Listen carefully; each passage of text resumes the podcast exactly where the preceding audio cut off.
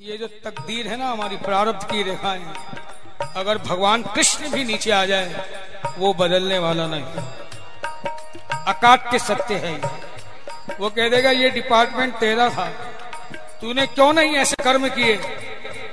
कि जो तेरा प्रारब्ध अच्छा होता, अब तो मुझसे ऐसी उम्मीद क्यों करता है? ये जितने भी अवतार हुए चाहे रामावतार हो, कृष्णावतार हो, ये शिक्षा दी है हमें। कि हम सर्व समर्थ थे, लेकिन हमने फल भोगे। ए मानव, तू भी अपना साहस मत हो धैर्य रख, दिन बदलेंगे, प्रारब्ध नहीं बदलेगा। इसलिए इधर उधर मत भट, मेरा ही आश्रय ले। माम एकम शरणम व्रज प्रारब्ध भी क्या है? अपने ही किए गए कर्मों का फल। रामचरित मानस में भी आया है कर्म प्रधान विश्व करी रखता जो जस करी, सो तस फल चाहता जैसे कर्म करोगे, वैसा फल मिलेगा। ईश्वर का इसमें कोई हस्तक्षेप नहीं। श्रीमद भागवत गीता का तो प्रारंभ ही है कि धर्म क्षेत्र, कुरुक्षेत्र। कुरु यानी कर्म। कर्म के खेत में धर्म के बीज बो। जैसे बीज बोएगा, वैसे फल मिलेंगे। मेरा कोई रोल नहीं।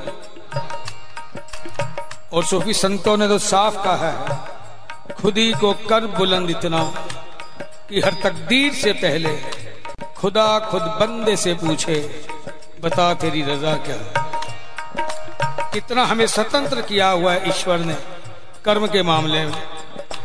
कर्म तो हम ठीक करते नहीं।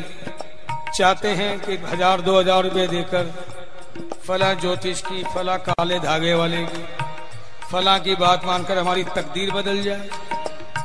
असंभव को हम संभव करना चाहते हैं। यहीं आकर हम गलत हो जाते हैं। होनी टलने वाली नहीं।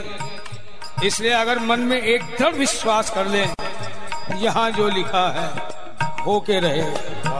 आदि शांति तो इसी बात से जीवन में आ जाती है कि होई है वही जो राम रची रहा था। लेकिन ये बात कर्म करने के बाद की है।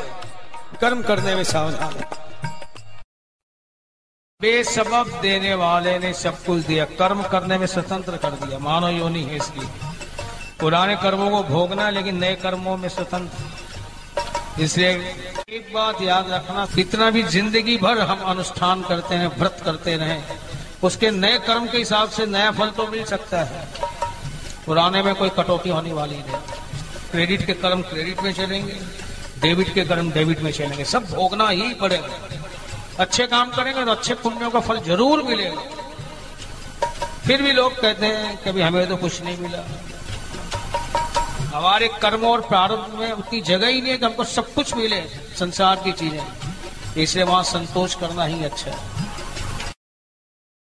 लेकिन फिर भी हमें व्यायाम है। इसलिए उसी व्यक्ति को, उसी संत को, उसी भगवंत को हम ज़्यादा प्रिफर करते हैं कि इसकी वजह से हमारे घर में सुख संपत्ति भी है भगवान मिलता अपने ही कर्मों से है।